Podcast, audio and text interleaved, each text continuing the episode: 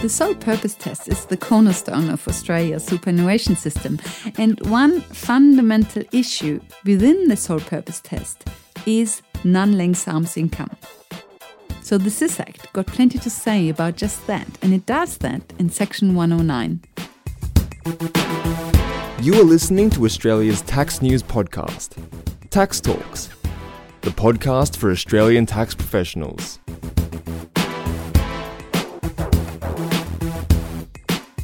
Welcome to episode 131 of Tax Talks. This is Heide Robson, and thank you to Class for sponsoring this episode. Over the next three episodes, Peter Bobbin of Argyle Lawyers in Sydney will look at the non arm's length concept from three angles. He will start with non arm's length income as per the SIS Act in this episode, but then in the next episode, look at non arm's length income as per the Income Tax Assessment Act, Section 295.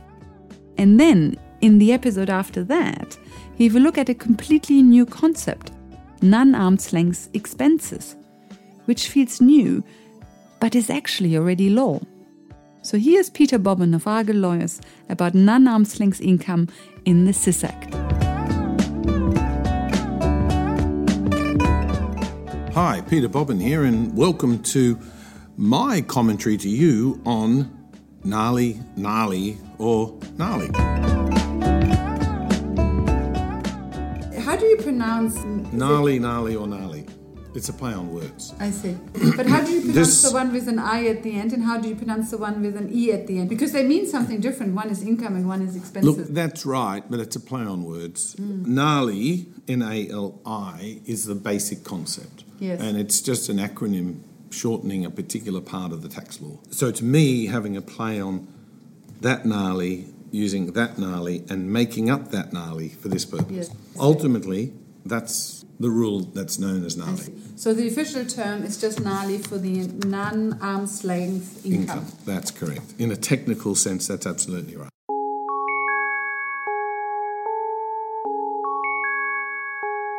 What is it that I'm talking about? What I'm hoping to do in the time that we now have is to talk to you about the various concepts of arm's length, or more relevantly, non arm's length, for superannuation and for tax purposes. The whole concept of arm's length really underpins quite a substantial part of both the superannuation law when you look at it from this sole purpose test. What my research in the paper that I've written, what I've come across is the view that non arm's length actually exists a lot more than simply sole purpose and a lot more than simply Section 109 of the Superannuation Industry Supervision Act that we, of course, all know and love and refer to as the SIS Act. But we've also got gnarly non arm's length income in the Tax Act, and that's the most dangerous one of all to some degree for reasons we'll talk about. And then, of course, what I want to raise with you is the whole concept of the new gnarly or extended gnarly provisions, NALE, that is non arm's length expenses. These are operative from 1 July 2018. I have some particular views on it, one of which is it's actually the most dangerous of all, particularly for superannuation auditors. For reasons you'll hear me say a little bit later, non arm's length expenses can be about actually looking for nothing because that can be part of the problem. What I'm going to do is divide this up into two broad sections. That's non arm's length as it relates on a superannuation law context, fundamentally the SIS Act, and then non arm's length as it relates to income tax and the calculation of it and how much tax is to be paid. As you may appreciate, you can have a superannuation fund that's fully complying, no problem with the SIS Act, but for tax law purposes finds itself no longer bearing the benefit of that 15% or effective 10%, but it becomes subject to the top marginal rate of tax, 45%, on that part of its income, which is non arm's length. And remember, it's both income and expenses now that we're dealing with. So let's start off with the superannuation side of it. What is the starting point for non arm's length? Actually, the sole purpose test.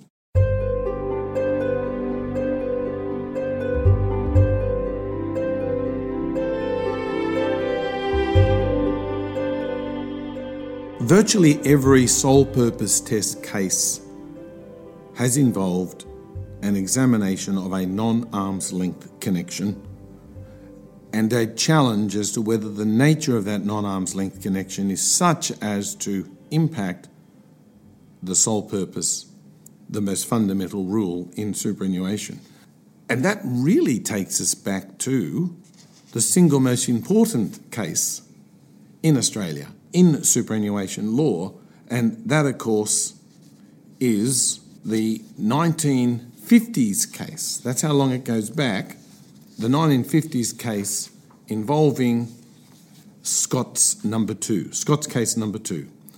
What you may find a little bit of interest is the fact that Scott's case involved a solicitor, his wife, and his wife's parents. There were four members of this super fund, and it went all the way to the High Court in 1966. Of course, today you would call that super fund an SMSF, a self managed superannuation fund. So, for those of you who are not aware of it, the single most important High Court decision in superannuation, which announces the very first expression of the whole sole purpose test, is actually involves an SMSF.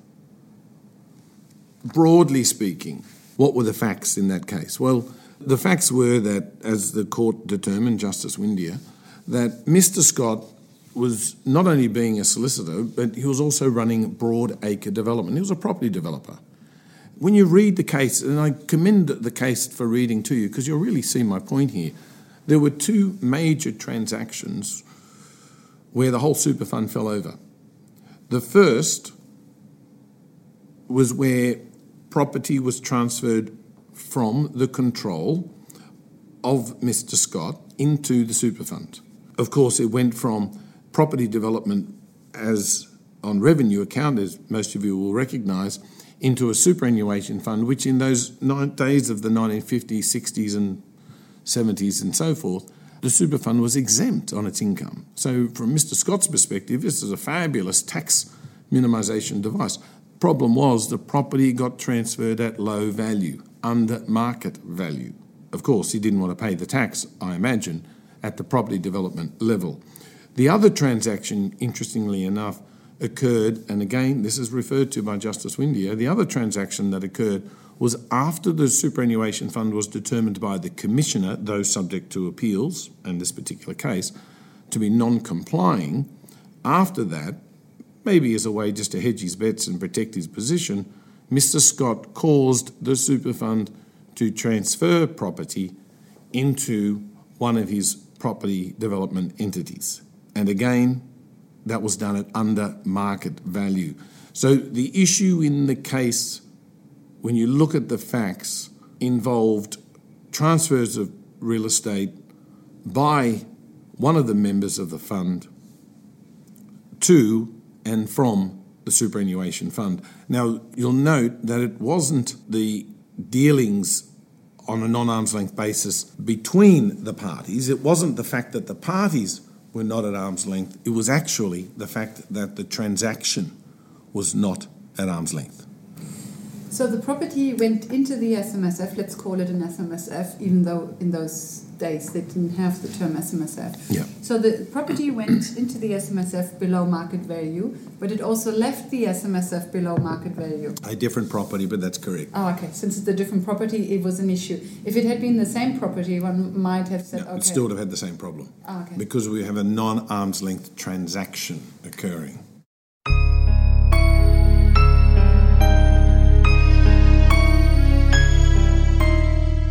So, again, just to emphasise, when you actually read Scott's case, and remember in Scott's case, the superannuation fund was found to be in fundamental breach of the sole purpose test. Two of the most critical elements that underpinned that decision, there were a few others that assisted, but two of the most critical elements was the fact of a transfer in to the super fund at an undervalue or non arm's length value, and the transfer by the super fund out, again, at an undervalue, non arm's length value. So there you have it.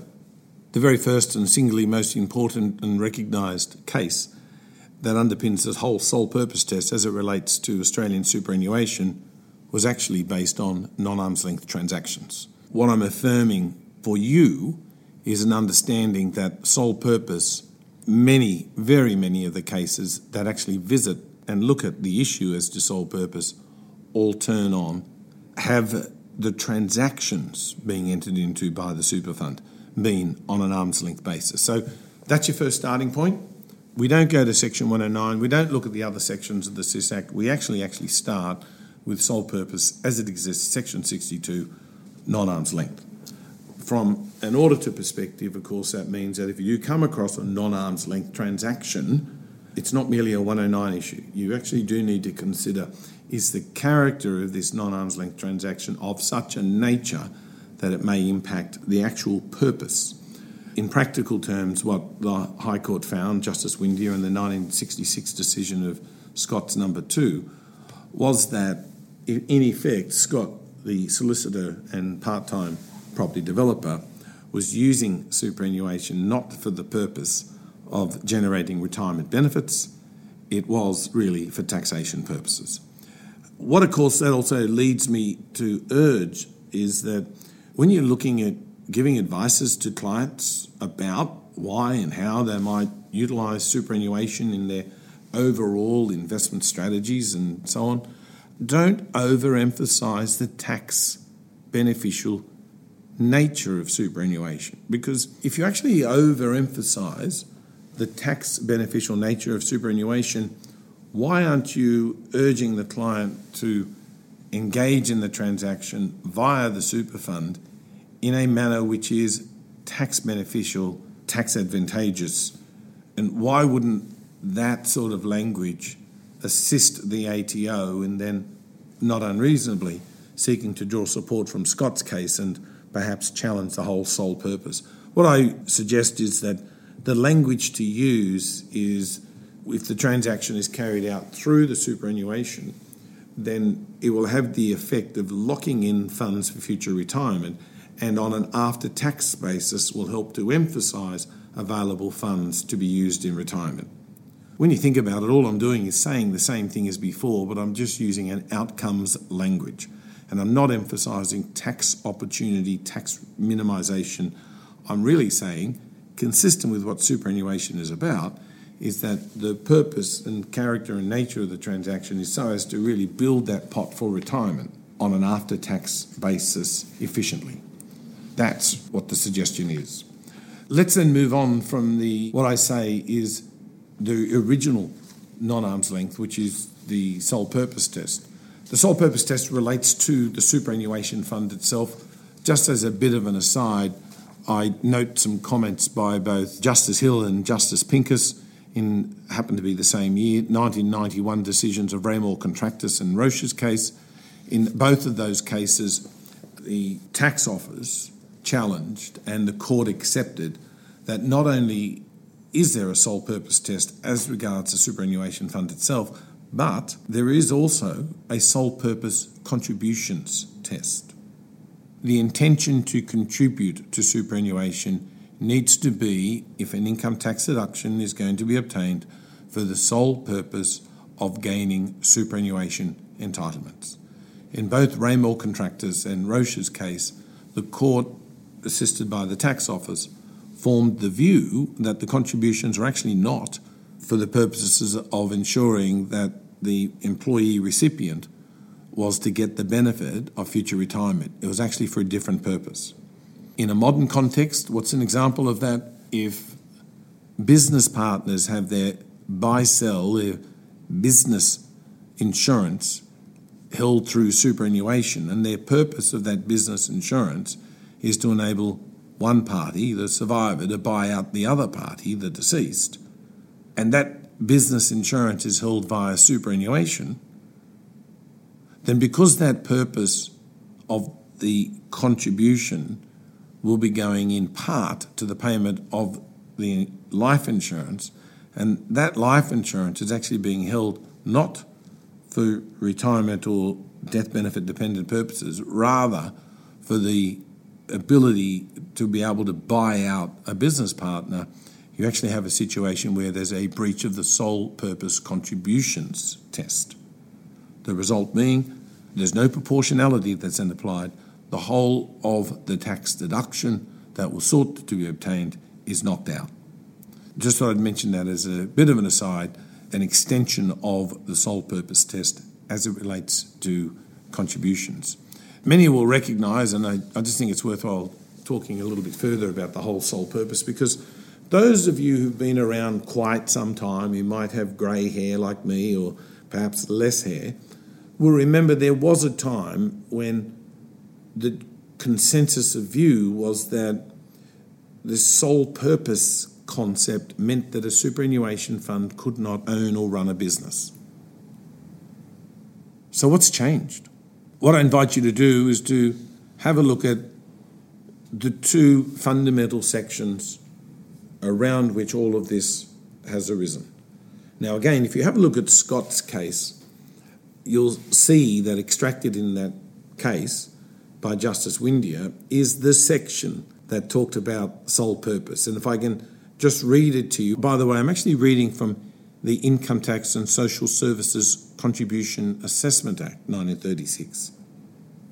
Now, some of you might be a bit quizzical at that and say, well, that's a bit longer than what I recall. Income Tax and Social Services Contributions Assessment Act 1936. That actually was the full and proper name for what we now call the Income Tax Assessment Act 1936. It was called the Income Tax and Social Services Contribution Assessment Act. So if you ever come across those people who say, hmm, back in the day, I paid my taxes, I'm entitled to my pension, frankly, they were right because the law used to be called Income Tax and Social Services Contribution Assessment Act. What the government did back then was they realised that the social services contribution part that they were collecting, well, they spent it.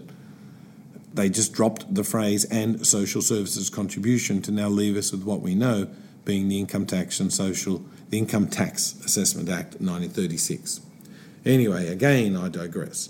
That original section 23J talked about funds of this superannuation nature being provided and being applied for the purpose. I interpret the phrase being applied as being where the sole purpose argument in a non business activity has come from. What happened is on the introduction of the Superannuation Industry Supervision Act 1993, different wording was applied. If you have a look at section 62, it talks about each trustee of a regulated superannuation fund must ensure that the fund is maintained solely. Let me again repeat. The earlier law was being applied for the purpose. You can see the singularity that follows. Whereas the latter law talks about maintained solely.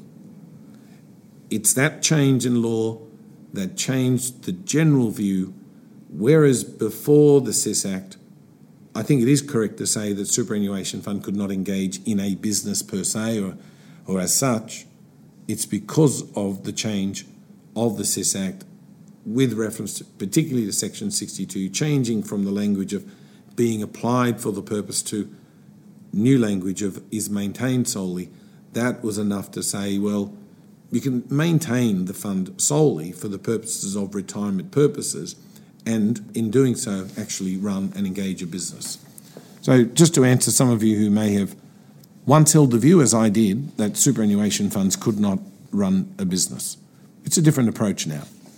Now that we've looked at section 62 and those of you who may have a look at some of my notes, you'll see that I've extracted some comments by Justice Windeyer from Scott's case number two. Let's move on. Again, I invite you, do yourself a favour, do as I did. Have a read of Scott's case number two. Um, it'll help you greatly in helping you to help clients avoid some of those problems.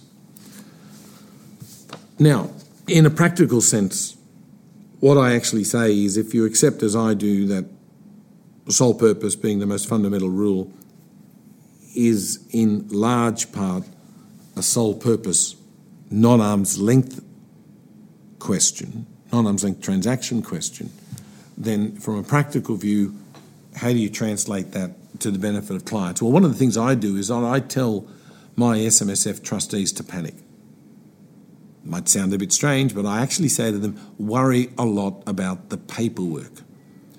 Quite simply, quite frankly, the better the paperwork looks, the less the tax office has interest in it.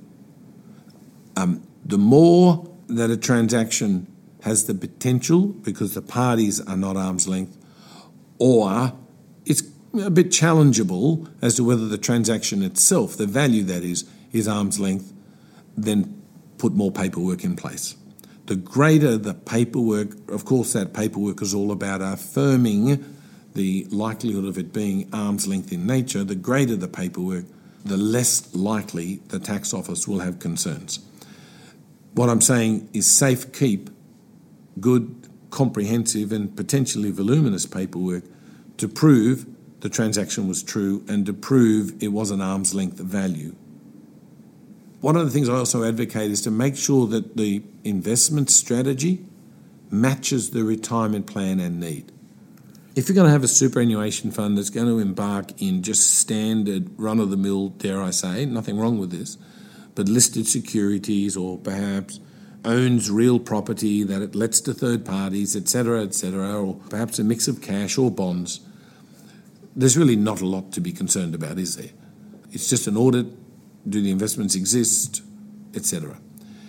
However, it's where the super fund owns real estate that gets leased back to related parties. It's where the super fund may become involved in your more adventurous transaction. I say make sure the strategy matches the retirement plan and need. If the super fund is going to be aggressive in its investments and that aggressiveness involves non arm's length parties and potentially accusations of non arm's length transactions, make sure the strategy emphasises the need for this particular super fund to be a bit more aggressive in its approach to investments. Why? Because the super fund members have a higher, more important need in retirement. Make sure the strategy, investment strategy, matches the retirement plan. Frankly, my view of some people hold the perspective of well, you can have an investment strategy that says zero to 100% in equity, zero to 100% in cash or bonds, etc., and zero to 100% in property. That's probably, in my view, it's quite simplistic and naive. However, to be blunt, you're likely to get away with it, but only where the super fund is completely invested in non arm's length and complete independent investments, listed securities, and the such. As soon as there are private investments involved, as soon as there are private dealings involved, make sure the strategy matches. It's just part of the paperwork, it's part of the plan. The next approach to non arm's length once we satisfy the SIS Act in Section 62 sole purpose test, we've then got to look at non arm's length as it relates to Section 109. And what I say is that when you read the section, there's three parts to this Section 109. The first part is that the super fund must not invest unless the trustee and the other party to the relevant transaction are dealing with each other at arm's length in respect of the transaction. No brainer there, as long as you've got a non arm's length transaction, commonly value, but it can also mean methodology in the transaction, it's all good. However, it goes on to say, must not invest, this is the second part of the three parts to 109.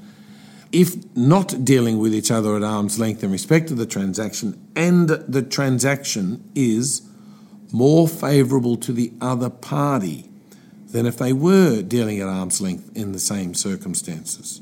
So, rather curiously, what Section 109 in this second part says is if the underlying property, for example, has a value of $1,000, and if the super fund is acquiring, ignoring your issues surrounding Section 66 of the SIS, which I'll comment on in a moment, but if the super fund is acquiring the particular asset, maybe it's because it's listed securities, from a non arm's length party, what Section 109 says is the transaction must not be more favourable to the other party. In other words, the super fund must not be acquiring these $1,000 shares for 1001 or 1100 because that would be more favourable to the other party. But what it also implies, of course, is that the super fund could acquire it for 900 or 999 because that's not more favourable to the other party. It's more favourable to the super fund. The second part to Section 109 talks about if it's not at arm's length, it just mustn't be more favourable to the other party. But by necessary implication, it can actually be favourable to the super fund. Yes, so it's okay to buy low and sell high with a related party. So, in the context of this second part to Section 109, it would seem to suggest that it's okay to buy low, that is, sell into the super fund low, and then enable the super fund to sell high. However, I caution you because that was one of the intended transactions of Mr. Scott, the solicitor in Scott's case, and Justice Windeyer took us to a real fundamental view of non arm's length as it relates to the sole purpose test. So it's not without its issues. The second limb to Section 109, it's not a breach of Section 109 itself, but I caution just maybe if it's particularly aggressive, might it be a breach of Section 62? The third part, if a trustee during the term of the investment is required to deal with another party that is not at arm's length, the trustee must deal as if the other party were at arm's length with the trustee.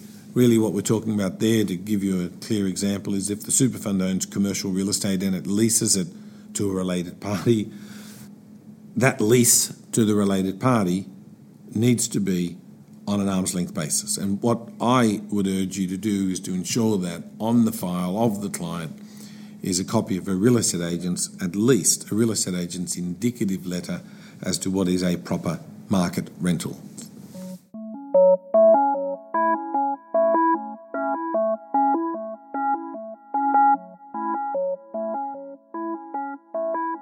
How do I then view Section 109 in this context? To be frank, I view it as a tad boring. You can see that it's a rule, it's there, but almost in a sense, if you're going to be having the super fund dealing on a non arm's length basis isn't Scott's case number two and section 62.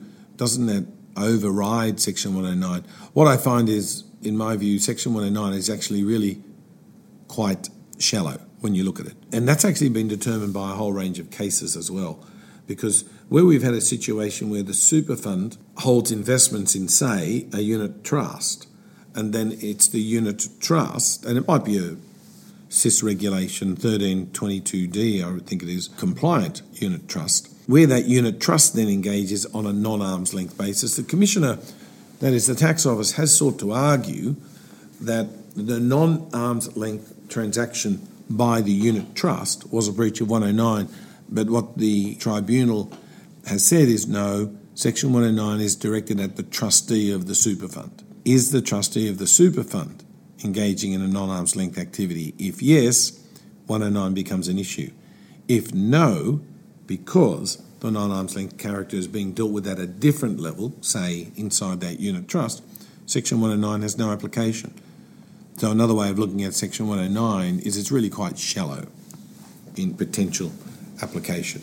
And for that reason, I, I don't really regard it as highly dangerous. Having said that, though, of course, if the character of the non arm's length transaction really does impact at a Section 62 level, of course, 109 is likely to be mentioned.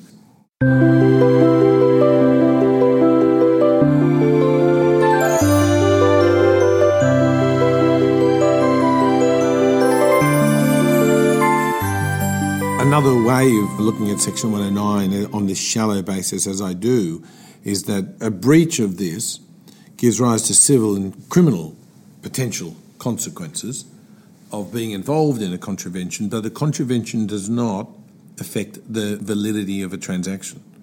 So there you have it. We can actually have a transaction may breach Section 109, but that doesn't actually impact on the validity of the transaction. The transaction will still go ahead even though there may be a breach of Section 109.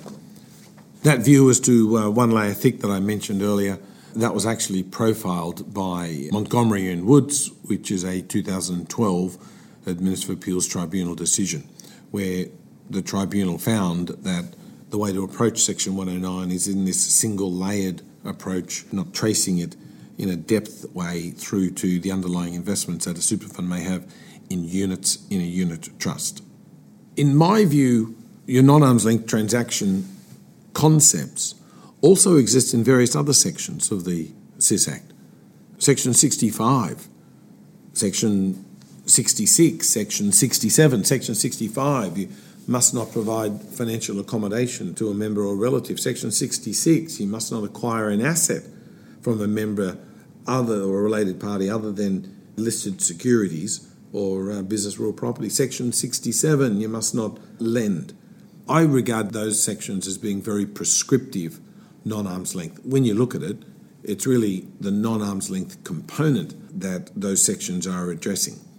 109 deals with the non arm's length transaction itself, those sections deal with the non arm's length relationship of the parties. I won't comment any further, I just think it's interesting to identify that non arm's length actually exists a lot more in the SIS Act than people um, originally give it credit to.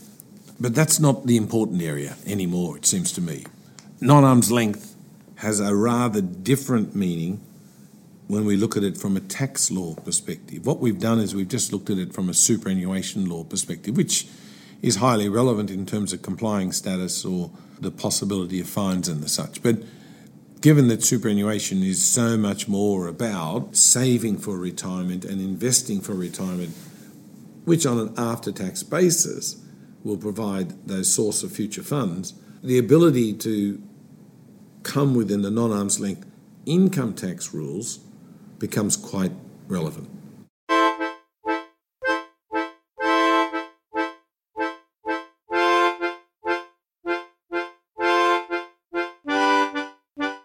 Welcome back. I thought it is interesting that pretty much all court cases in relation to the sole purpose test center around non arm's length transactions. So this episode focused on the SIS Act, Section 109 of the SIS Act. The next episode, episode 132, will focus on the Income Tax Assessment Act, 1997. Peter Bobbin will talk about non-arm's length income as per Section 295-550. Until then, thank you for listening and thank you to class for their support. Bye for now and see you in the next episode.